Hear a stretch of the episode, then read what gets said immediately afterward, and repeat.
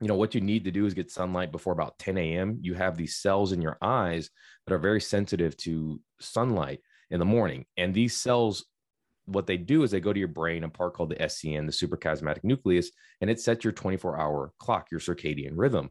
And if you don't get light before like 10 a.m you know in the early morning then you miss that window to set your circadian rhythm and it's going to be harder for you to fall asleep at night. Also when you get exposed to sunlight what happens is your body makes serotonin. It's one of the reasons why when you're outdoors, you feel so good. Serotonin is our neuromodulator associated with calm and happiness. And what happens at night is you turn that serotonin into melatonin. And melatonin is the darkness hormone. Basically, it tells your body it's dark outside. And when that happens, it starts to regulate normal sleep.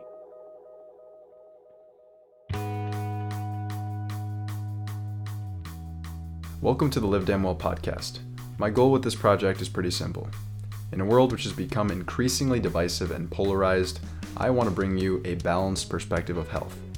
To deliver on that promise, I'll seek out experts with conflicting opinions to tackle the topic of health from as many angles as possible in order to make this podcast into an amazing resource for anyone looking to improve their health. Thanks for joining me.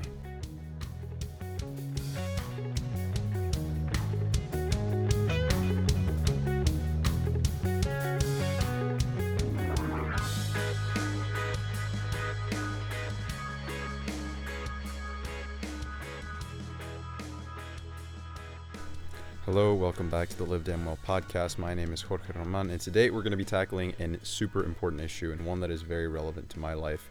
I know insomnia, you know, not just insomnia, but things like sleep apnea, you know, sleep disturbances where you're waking up in the middle of the night multiple times, where you find it really, really difficult to fall asleep and stay asleep. Um, you know, oftentimes from my clients, I'll hear, well, you know, I can actually fall asleep pretty well, but I'll wake up at like 2 a.m. and I'll be just in this like fight or flight mode where I cannot fall asleep um, until I have to, you know, get up for work the next day.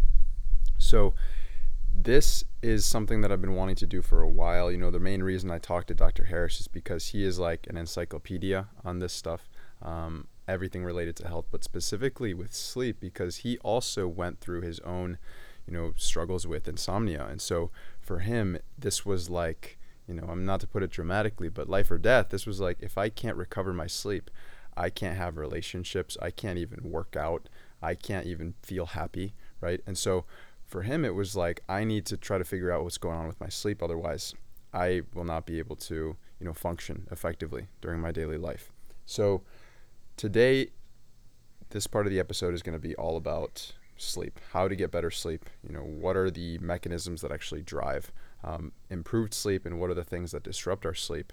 Uh, but we're going to go deeper than, you know, the usual stuff like, oh, don't eat too late at night or like, you know, that kind of thing. We're going to go a little bit deeper because for me, at the time that I actually recorded this with him, I was going through my own other kind of cycle of insomnia where I wasn't sleeping for, you know, weeks or months at a time. And so for me, sleep anxiety became a huge issue. And I don't know if anyone has dealt with insomnia, but you know, it's at that point it's not just the physical side, which is like, oh, I can't fall asleep and I can't stay asleep, but you know, it's really the the mental side. It really starts getting to you because, you know, your whole day you start thinking to yourself, "Oh crap, I I do not want it to turn to nighttime because that means it's time for me to go to sleep and I can't go to sleep, so I'll just be laying there for 8 hours pretending."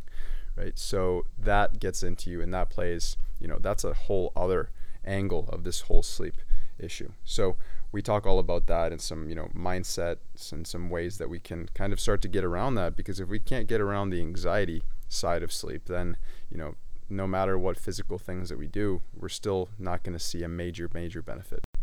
Now before we get into the show if you have enjoyed this podcast and any other episodes before this please think about supporting the show in one of the following ways. You can check out the sponsors which are linked below in the episode description or you can buy me a coffee to support the show and to keep me caffeinated. Thank you, thank you so much, and let's get into the episode.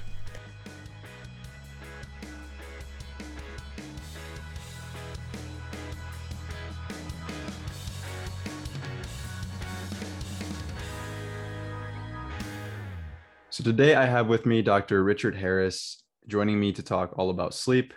Dr. Harris received his Doctor of Pharmacy from the University of Texas at Austin and his medical degree from the McGovern School of Medicine. And he now specializes in lifestyle medicine, personalized medicine, and health coaching. Dr. Harris, thank you so much for joining me. No, thank you for having me on the podcast. I really uh, appreciate the time and uh, able to come in here and talk about something so important, yet most people do not get enough of, and that's sleep. Yeah, I saw one of your Instagram stories, and that's how I, you know, I, I thought of doing an episode on sleep um, because I have suffered with sleep, and I saw that you, you know, you've said that you had insomnia since you were little.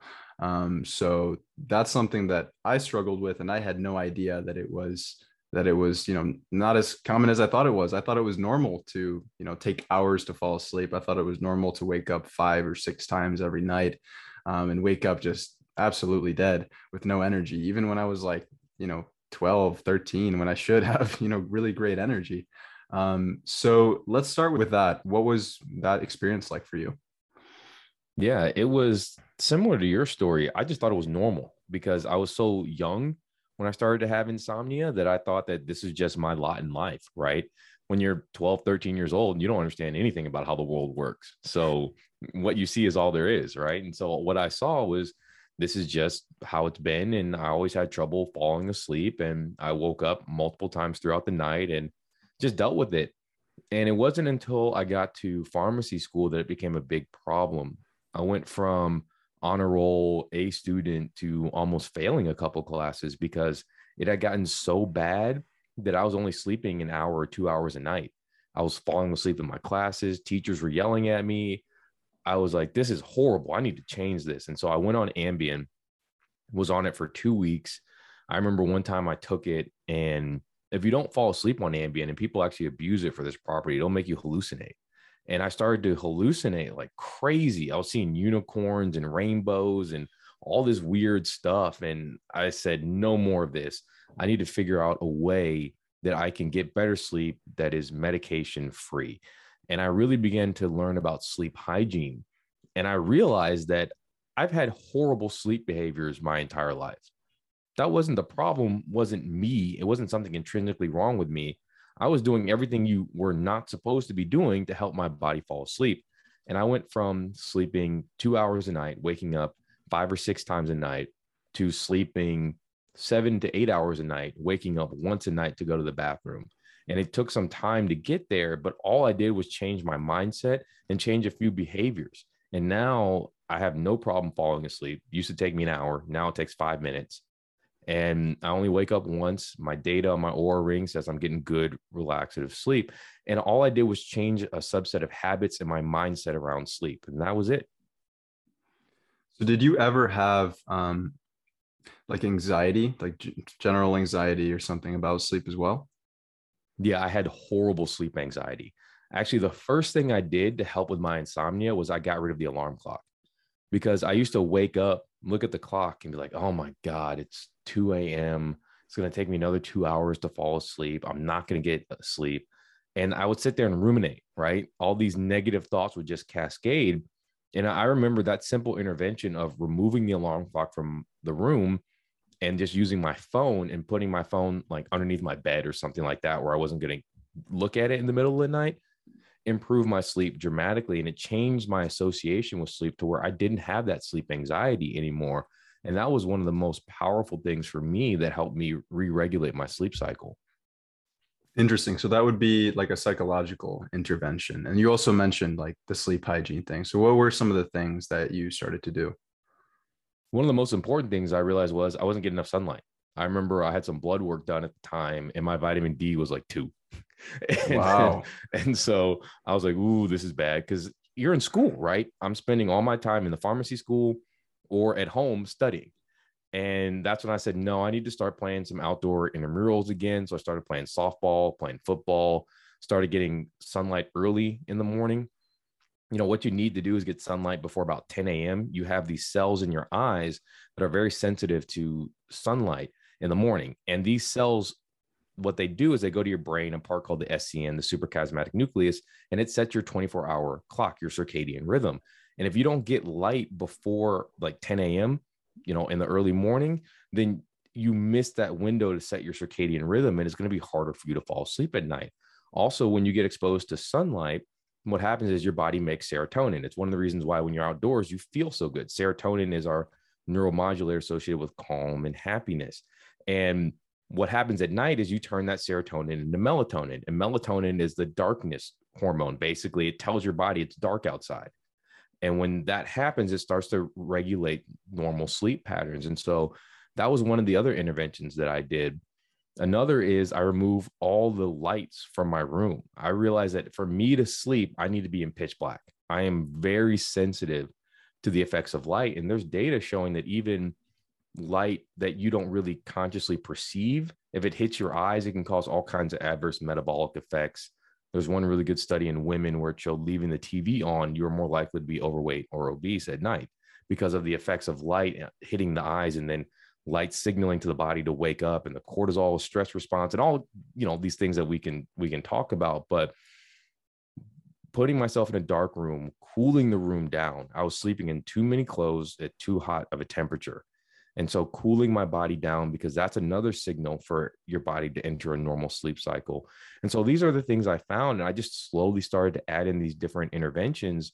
And over time, it made a huge difference. And I'm still doing the same things now, what, 19 years later, that worked for me when I was in college. I, I do want to talk a little bit more about, um, you know, light and sleep because I think much of the conversation, maybe not anymore now, but you know, a few years ago, used to be, you know, just don't get light at night. Just remove all light at night, and you'll you'll you'll be fine, right? And that's kind of where I started, but it wasn't enough for me. Like I, you know, I got the fancy, kind of like really goofy looking blue light blocking glasses, and um, right before bed, like an hour or two before bed, and I'd wear those around the house. But I still it had some sort of effect, but it it wasn't great, right? I started doing the, some of the things like you said. I would go outside, um, I'd get ample sunlight. My vitamin D was also pretty bad, not as bad as a two, but it was like a twenty, something like that. Um, so, how exactly does that work? You mentioned serotonin as a mechanism, but um, how does it, you know, signal, you know, becoming overweight? What is the mechanism for that? Yeah, so it's complex, but we'll start what we mentioned earlier. So you have these cells in your eyes, these um, sensing cells, and what they do is they're at the bottom of our eyes, and they're put there because sunlight's above head. So these cells sense light coming from above, and these cells are connected to the SCN suprachiasmatic nucleus, which is the circadian rhythm center of our brain for sleep, wake, light, dark kind of cycles.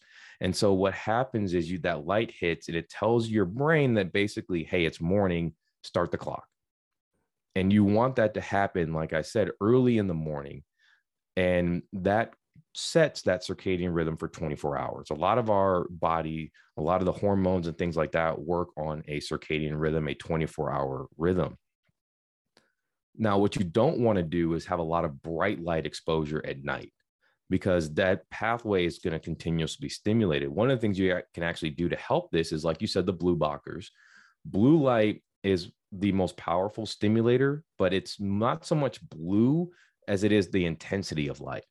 So at night, instead of blacking the house out, what you want to do is cut off the overhead lights and use lamps. Because remember, these light sensing cells are at the bottom of your eyes, they, they look upwards. So if you use lamps, it's not stimulating those cells.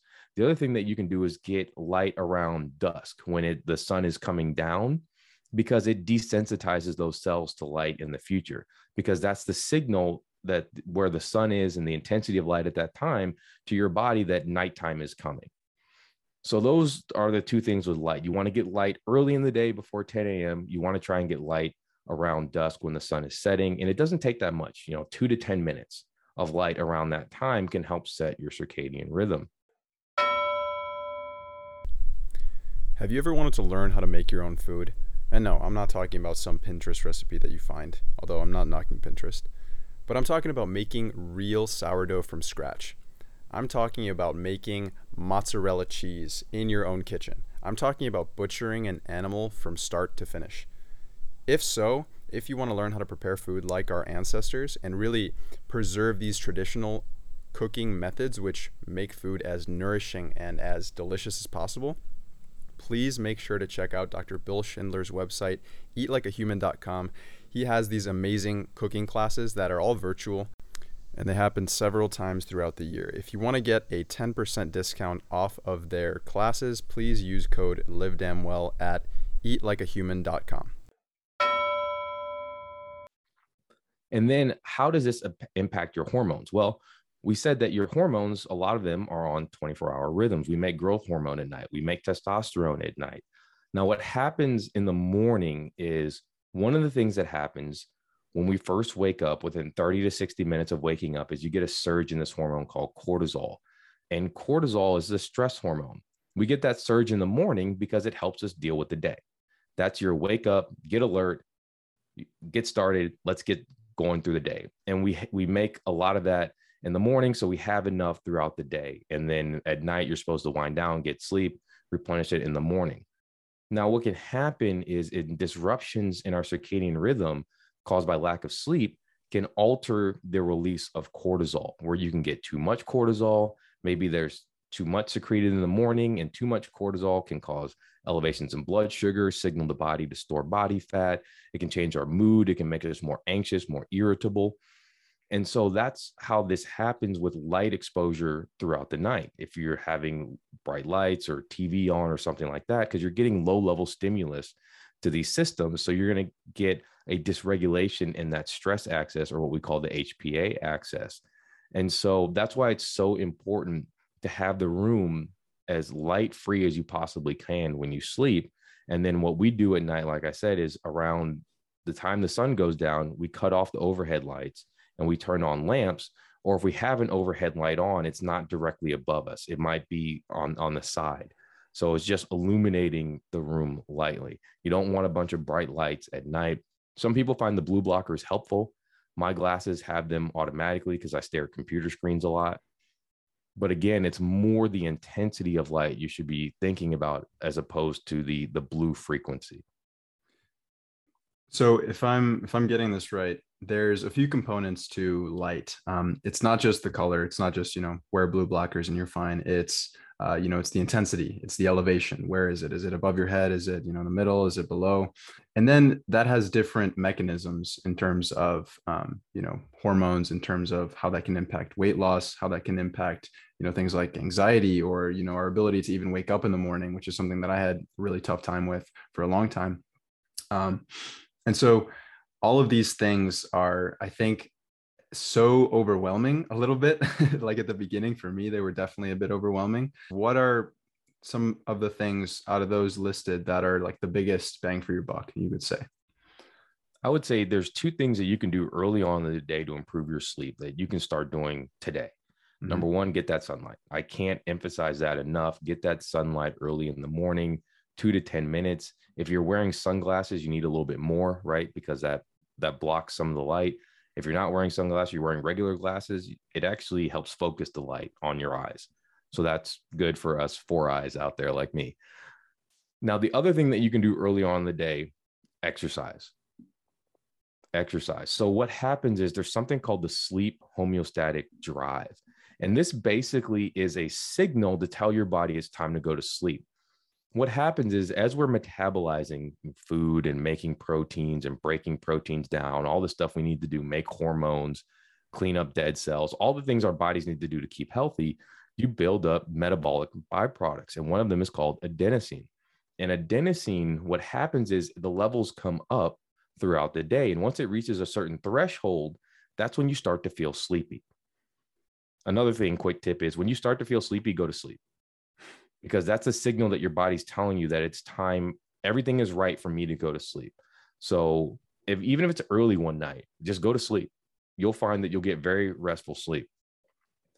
But what happens is if you exercise what it does is it shifts that adenosine curve a little bit because now you've entered a period early in the day where you had rapid metabolism.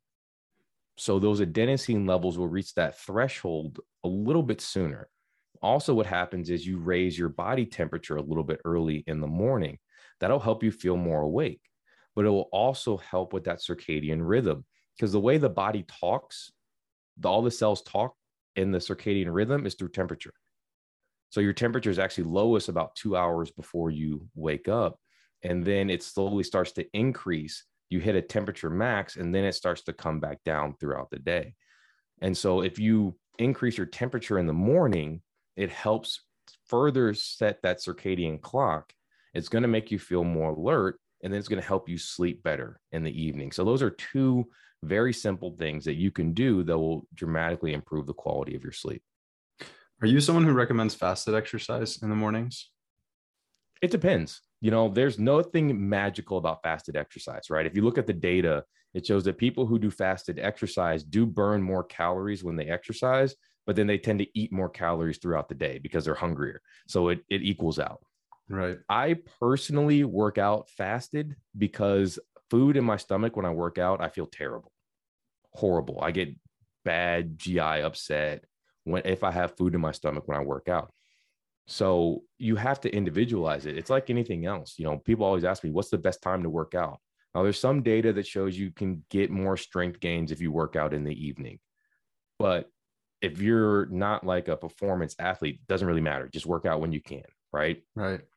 It's the same thing with fasted workouts. If you feel better working out fasted, like me, work out fasted. If you feel horrible when you work out fasted, don't work out fasted. Go, you know, two to four hours after you eat something and then work out, right? So these are the kind of things where you kind of have to individualize it and you have to work with somebody who knows the data and can interpret that data for you personally because if you listen to news stories you're going to hear all different kinds of oh fasted workouts suck fasted workouts are the best right so it's hard for people to know what to do but the best thing is what works for you and your body and your schedule yeah, absolutely. That's something that um, I started health coaching about a year ago, and that's something that I've I've come to learn pretty quickly. It's like you're not trying to give someone a very a too rigid of you know instructions, and you know in most cases you're not even really supposed to give like health recommendations at all. You're supposed to help the person try to figure out what's best for them.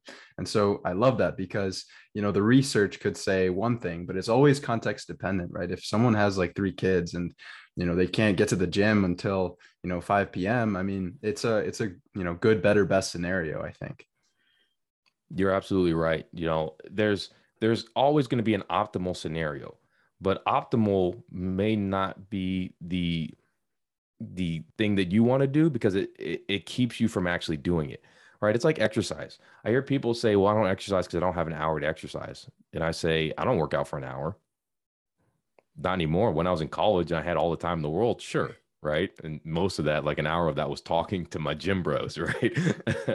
but you don't need that. 75 minutes of strenuous activity a week, resistance training is all you need to be healthy. Literally, that's it. So I tell people, can you do 25 minutes three times a week? And everybody's like, "Oh yeah, I can do that. That's that's easy. That's all I have to do. Mm, that's it." To be healthy, that is literally all you have to do. And so we get these notions in our head of, I got to be perfect. It's got to be optimal. I'm like, no. When I travel, I carry resistance bands with me because if I'm not able to hit the gym, at least I can do a quick 10, 15 minute body weight resistance band workout. Right. I, I will try to get in what I can depending on where I am. And that's going to change depending on my environment. And that's okay. I didn't lose all my muscle mass because I did one 15 minute resistance band workout as opposed to go to the gym. Right. No, absolutely. And I was um it was spring break for me um last week and the week before that. So I had 2 weeks and I wasn't able to really go to the gym.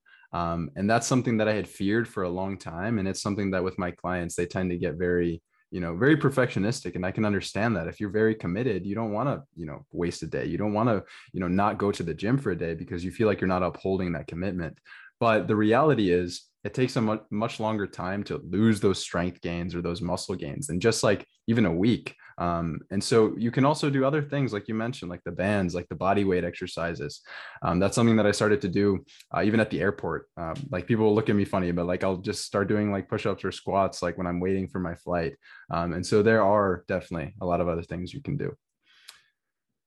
Now, I wanted to dive into, well, first, before we dive into insomnia um, more in depth, I wanted to ask you, you mentioned that the best time window to kind of set your circadian rhythm is sometime before 10 a.m. How do you know exactly what time? Because I think that varies with region. Right. So it's that in whatever region you're in. Right. Right. It's just based upon where the the sun is and how intense the sun is in the morning, and then it's based upon what we know about our own biology and that circadian rhythm. So ideally, like I said before, 10 is just early in the morning. What I tell people is just just go out early in the morning, get at least two minutes of sunlight. I don't know, drink your coffee outside, something, right? Do some stretching outside, read the newspaper outside, listen to an audible, pray outside, whatever it is, just get outside for a little bit. So there's not, um, you know, as long as there's sun out before 10 a.m., that's typically okay. Yes. Perfect. Okay, so I wanted to shift gears and talk about um, insomnia, anxiety, and and sleep anxiety more in depth. So, uh, beginning with with insomnia, how common is it, and other sleep disorders? They're very common.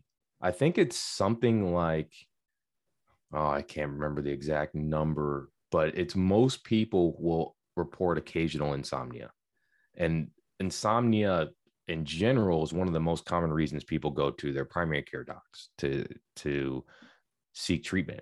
Now the problem is people give you medication, right? And if you look at the clinical data on studies like with Ambien and some of these other medications, they get you minutes more of sleep. That's it. And what they do is they decrease the phase three and phase four part of sleep, that kind of restorative deep sleep. So these medications are linked to Alzheimer's and dementia because that restorative phase three, phase four, that deep sleep is when we clear out plaque and stuff in our brains. There was a really cool study that was done a couple years ago that showed when you sleep, what happens is your blood pressure kind of will go up and down. And when it goes down, what happens is you get a wash of cerebral spinal fluid, this fluid that's around the brain, and it literally washes over your brain like a wave. And, and that's a signal to pull the toxins that the brain generates throughout the day out. And this is why you see a lot of times people who uh, have insomnia have higher risks of dementia because they are not getting enough time for their brains to repair and, and recover. So it's something that is very, very serious. People think lack of sleep, oh, whatever, but lack of sleep is linked to high blood pressure and diabetes, depression, obesity, cardiovascular disease, cancer. It's linked to all the bad stuff that's killing Americans. And most Americans do not get that seven to nine hours of sleep that's recommended. Yeah, absolutely. That that's something that I, you know, when I started to really take my my sleep more seriously, I I started listening to Dr. Matthew Walker, who's I think become a huge voice in the world of of sleep. Um, and it was it's kind of strange, right? When I talk about what I learned from Dr. Matthew Walker from listening to his interviews and his book, it's kind of a double-edged sword because I heard, you know, I heard him, you know, sleep is really important. You even one bad night of sleep can cause you to have lower insulin sensitivity and blah blah blah, some other a bunch of other negative health consequences the next day, right? Um, but he also gave some good tips. But for me, because I, you know, I had pretty severe anxiety, all I could think about was when I was going to bed, oh, I'm going to have lower insulin sensitivity tomorrow. I'm going to be more predisposed to Alzheimer's. I'm going to be more predisposed to dementia. So how do you get around that? What worked for me was mindfulness and accepting where you are and realizing that where you are doesn't necessarily indicate where you're going to be. So people always ask me with like chronic disease, am I going to be on this medication the rest of my life? I go, it depends. Depends on if you keep doing the stuff that brought you into this office today. If you change course, who knows where you're going to go? And one of the, I think, the most powerful things that you can do to help yourself sleep is mindfulness. There's a specific set of mindfulness called non sleep deep rest. And what non sleep deep rest does is it primes your nervous system to kind of just chill out, to turn off the alarm signals, to really focus inward on what's happening inside your own body. And it actually suppresses our stress hormones, cortisol, epinephrine, norepinephrine, or adrenaline, noradrenaline and that can actually help you fall asleep. And so what I'll do is I'll have like a quick 5 minute meditation session before bed. And what that does is it kind of helps me forget about everything that happened to that day and prepares me for the next phase in the day. So I will meditate typically at any transition point in the day. Wake up before work, middle of work, before uh, I come home or before my wife comes home, and then before bed. And it doesn't have to be like 20 minutes. Sometimes it's just one or two minutes. Sometimes it's just a quick breathing exercise. But that can help with that anxiety, literally the physical component to anxiety, where your body gets stress hormone release. Now, the other component to anxiety is a por- the portion that we don't really talk about, and that's the mental portion of anxiety. There's a physical portion, there's a mental portion. And the mental portion is a lot harder to deal with because that's that's our own thoughts and our own emotions. And that's where the growth mindset comes into place, realizing that you're not a finished product, that you can change, that you can learn, that you can get better. And that if you're having horrible insomnia, you're not going to fix it in one, two, three, four, five nights. It might take a couple months, but you just start somewhere, start with one positive thing. Okay, well, Dr. Harris said getting light in the morning is good for my sleep. I'm going to start doing that. You do that consistently. Okay, he said exercise in the morning. Okay, I'm going to get that 25 minutes of exercise in the morning before work. Right. And then you just keep moving down the line of beneficial things. And that way you're not really anxious about, oh my God, I need to overhaul everything. You just pick one thing, focus on it, master it, move on to the next. And incorporating mindfulness overall, it's just good for everything. Mindfulness lowers inflammation, it makes us smarter, it helps us sleep, it helps our nervous system recover. It's actually associated with lower blood sugar levels, lower blood pressure. So it's one of the easiest interventions that you can do. And the target for that is an hour a week. That's what I tell people. Can you get me an hour a week of mindfulness? And, you know, there's 120 ish waking hours a week. I just asked for an hour for mindfulness, about of an hour of exercise, you know, hour, 15 minutes of exercise. That's two hours of those 120 hours of your week to improve your health, improve your sleep. I think that's something that a lot of people can do. Yeah, I think um, I first heard of this concept of like the minimum effective dose with Dr. Peter Attia. Um, and it's something like, you know, like with exercise, like you said, um, I think you said 75 minutes, you know, is a good kind of starting point. Um, and it's similar with, with meditation or stress reducing habits. Um, specifically in terms of the uh, the non-sleep deep rest that you mentioned you said uh, breathing and meditation. Uh, are there specific types of breathing and meditations that you recommend or you know just kind of whatever you you can do? Yeah i think everybody's a little bit different when it comes to mindfulness because it means different things to different people. Some people it's a walk in the park some people it's just think about their day some people it's prayer some people it's you know, whatever. For the non sleep deep rest, there are a couple of protocols. The one I've tried is one I heard from Huberman Lab podcast. And if you like this stuff, check out Huberman Lab's podcast. He goes way in depth about all this stuff about sleep. But he, there's a protocol called Yoga Nidra, and it's like 10 minutes. There's a YouTube playlist, and you can just listen to it. And it's breathing exercises and then guided meditation.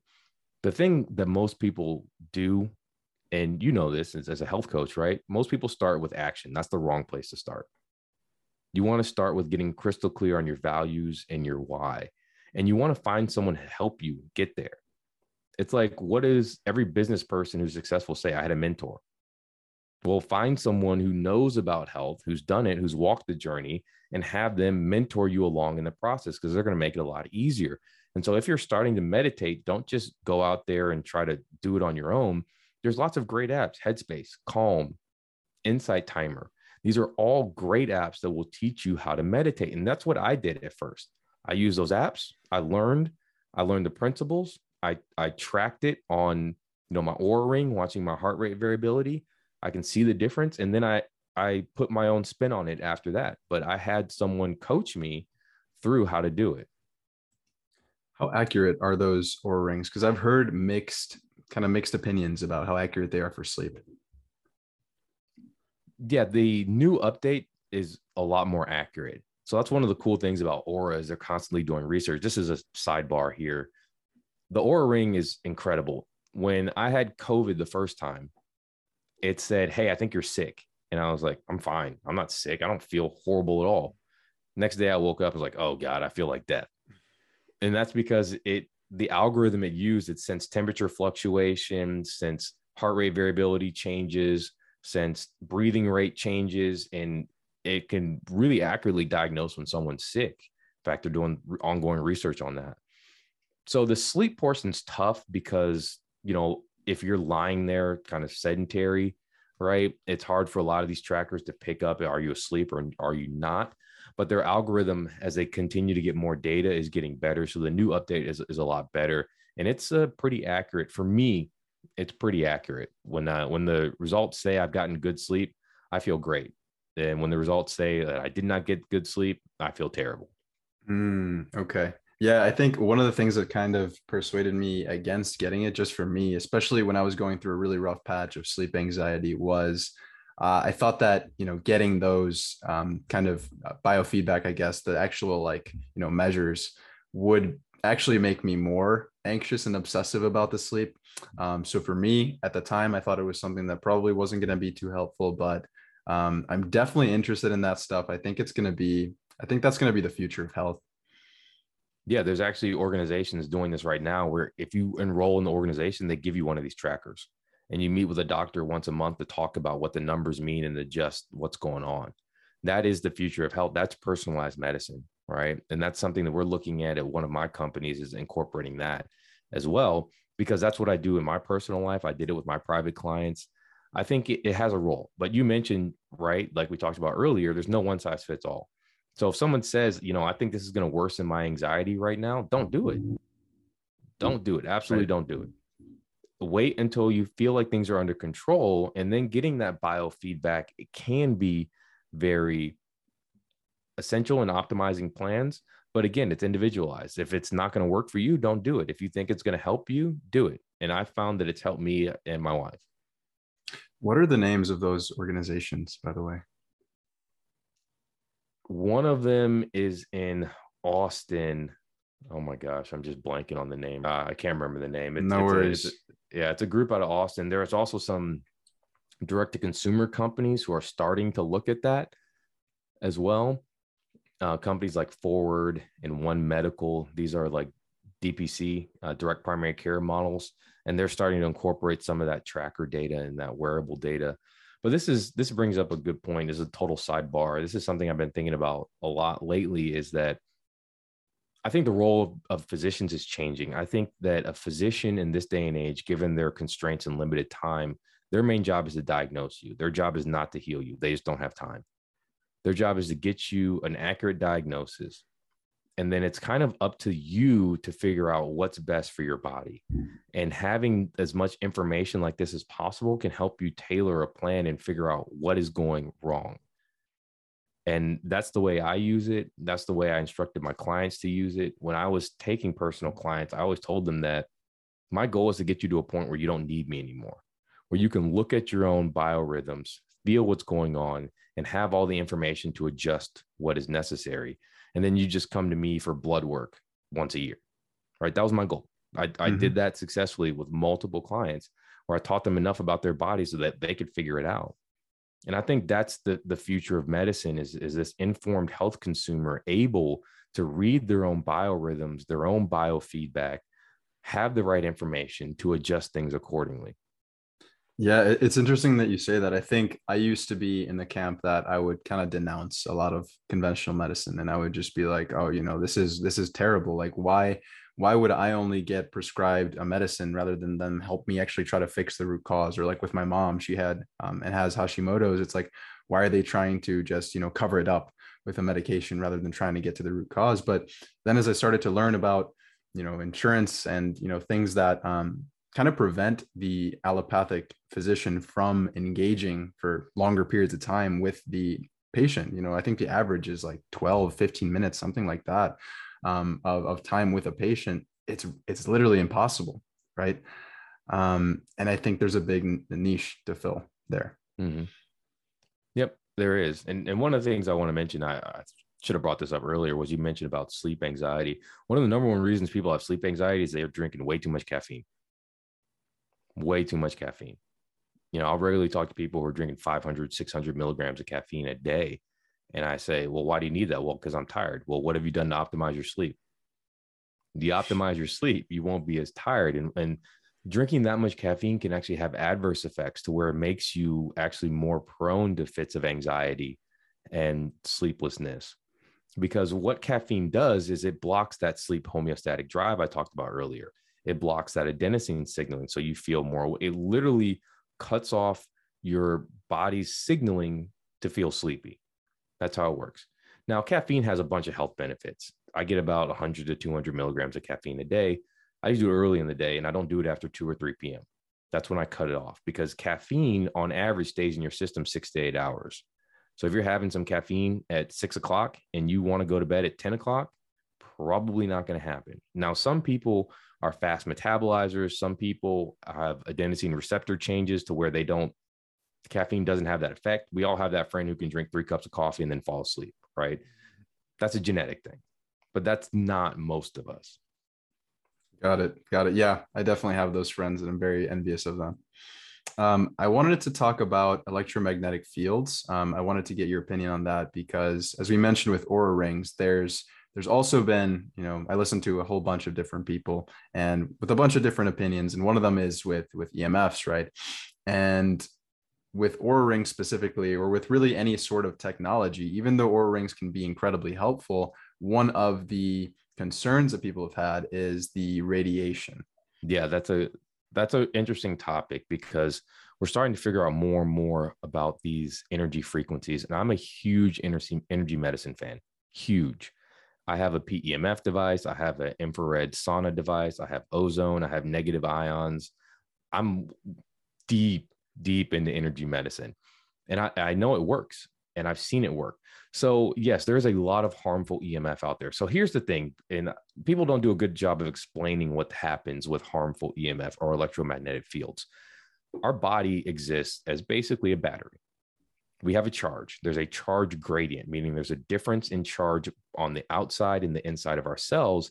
And by manipulating the charge on the inside and outside of our cells, things happen. This is how we move nutrients in. This is how we move toxins out. This is how basically everything starts in our body. And so, what happens with this EMF is these, it disrupts that charge gradient to now we're not as efficient moving nutrients in and toxins out of the cell. And this can disrupt numerous processes metabolism, blood flow, cellular regeneration, all of these processes that depend on it.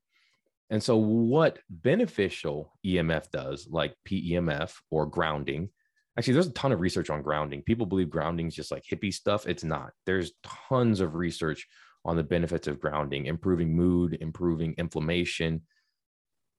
The earth has a pulsatile electromagnetic field.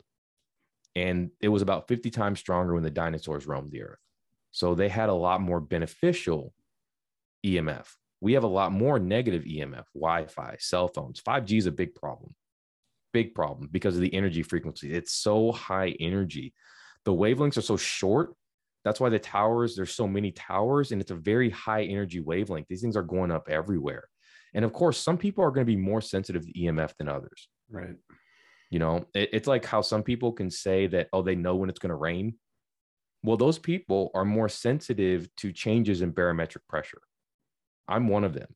I can feel the changes in barometric pressure and I know I'm like, oh, it's probably going to rain because I can feel it. Some people are more sensitive to electromagnetic fields. And so, what we have to do is do our best to protect ourselves. They sell all kinds of EMF blockers. I have some from a company called TheraSage. Those are the ones I have at the house. I have a infrared sauna slash PEMF device. The PEMF, what it does is it actually reorients that charge. So I use it about 10 to 20 minutes a day to help with offset the negative effects of harmful EMF. So EMF is something to take seriously. It's something to be aware of. It's something that some people are more sensitive to others. Things like using spring water, eating a whole nutrition food because you actually get beneficial ions from the foods we eat. Things like exercise, all of these things can help with EMF. Things like being around natural water. So, natural bodies of water are great sources of, of good electromagnetic fields. That's why you feel so good when you go to the beach. There's tons of negative ions there right? Waterfalls. Why do we love waterfalls? Tons of negative ions. Why do we like going outside after it rains? Tons of negative ions. And those have been associated with improvements in mood.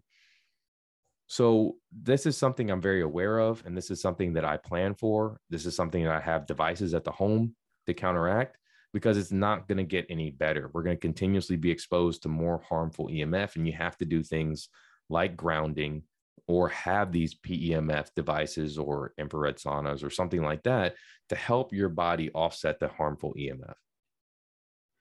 Yeah. So, as I understand it, EMFs, um, well, one of the mechanisms which are theorized um, to work through is the voltage gated calcium channels, where they actually increase the amount of calcium in the cell. And then further down the line, that creates more um, uh, like superoxide and, and things like that that are potentially uh, damaging, right? Um, but in terms of sleep, how exactly, other than you know maybe anxiety, is what I've heard that can also um, be triggered by EMFs. What else uh, do do EMFs do?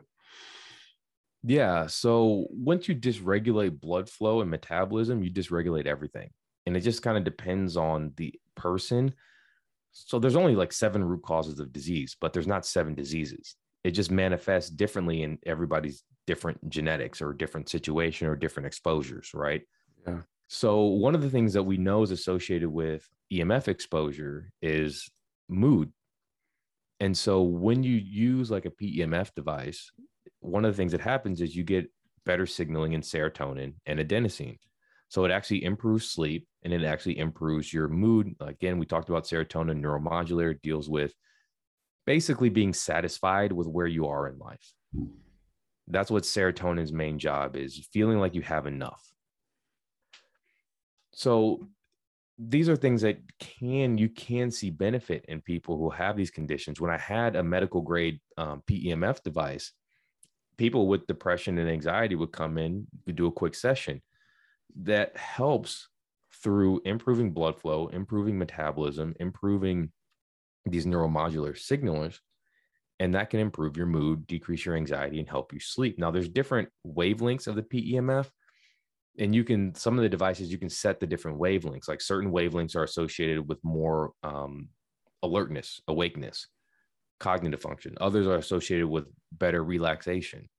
So you can kind of play around with it and use it and tailor it to, to how you want. But the takeaway here is get your feet on Mother Earth sometimes. Yeah, that's I, I always laugh when I hear that because whenever I started talking about that with my friends, it'd always be, oh, that that's some woo-woo stuff right there, man. Like, what are you getting into? What kind of health stuff are you getting into with grounding? But but no, as you said, there is some really solid evidence coming out, and um, it's it's only you know recently in the past few years that I think it's it's really starting to grow, and the interest is really starting to grow in in kind of um, in electromagnetic fields, but not only the negative side, also like the positive mitigation strategies. Yeah, absolutely. And it's something that's readily affordable now. Like I have two PEMF devices in the house. They're PEMF infrared, and one of them has negative ions. The big one, that's a full body one, was a thousand dollars. The small one was like five hundred dollars. I travel with it, right? And yeah. as this is becoming easier and easier to make, and you get economy of scale and all that, these devices continue to get cheaper and cheaper. And it was well worth the investment. My wife uses it; she loves it. She has PCOS. It's helped with her inflammation. It's helped her face clear up. I use it for my sciatica. I have sciatica congenital and I have scoliosis and I herniated discs. So I will take the travel one with me. I kid you not. I was in Austin, brought it with me. Flying always disrupts my sciatica. You know, it's uncomfortable. All the, uh, I just hate it. So my leg was numb when I landed. Got to where I was staying, fired up the device. 20 minutes later, back pain gone, feeling back in the leg. And, and I that happens to me time and time and time again, and I've seen it happen time and time again.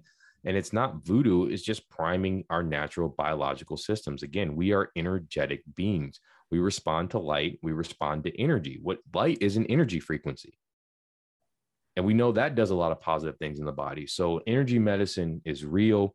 and does have a lot of positive, tangible benefits. Is there a specific PEMF device that you'd recommend? Yeah, what I have in the house is from a company called Higher Dose, spelled like it sounds, Higher Dose. And they have infrared and PEMF device together, which is what I like because I didn't have to buy two of them. It's highly effective, cost savings, and they're low negative EMF devices. So I, have done podcasts on this. One of the things you have to worry about is a lot of the older devices in this emitted a lot of harmful EMF as they generated the magnetic fields because they were cheaply made, right? The Right. the newer ones from a good reputable company have little negligible or no harmful EMF signature. Yeah, I know that's also a concern with uh, red light therapy devices. They also emit some potentially negative EMFs, um, and kind of, you know, you don't know if you're doing more harm than good in that sense Mhm. because the red light therapy, there's a lot of good evidence with that. But if you're just irradiating your face or something, you're probably not not a good thing. Right. And you it's like, like anything, do your research. I have a red light panel from TheraSage. I have a little energy medicine corner. So I have my red light panel, I have my infrared PEMF device on a massage table, I have a, a portable ozone device. And I use that for 10 to 20 minutes a day as kind of just my energy medicine recharge. That's awesome. Yeah, I definitely want to get to the point where I have a station for that.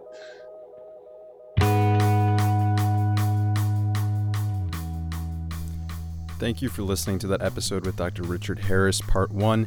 In part two, we'll be talking about a lot more, including the seven root causes of all disease, as Dr. Harris puts it, ivermectin, the handling of the pandemic, and much, much more. So stay tuned for that one.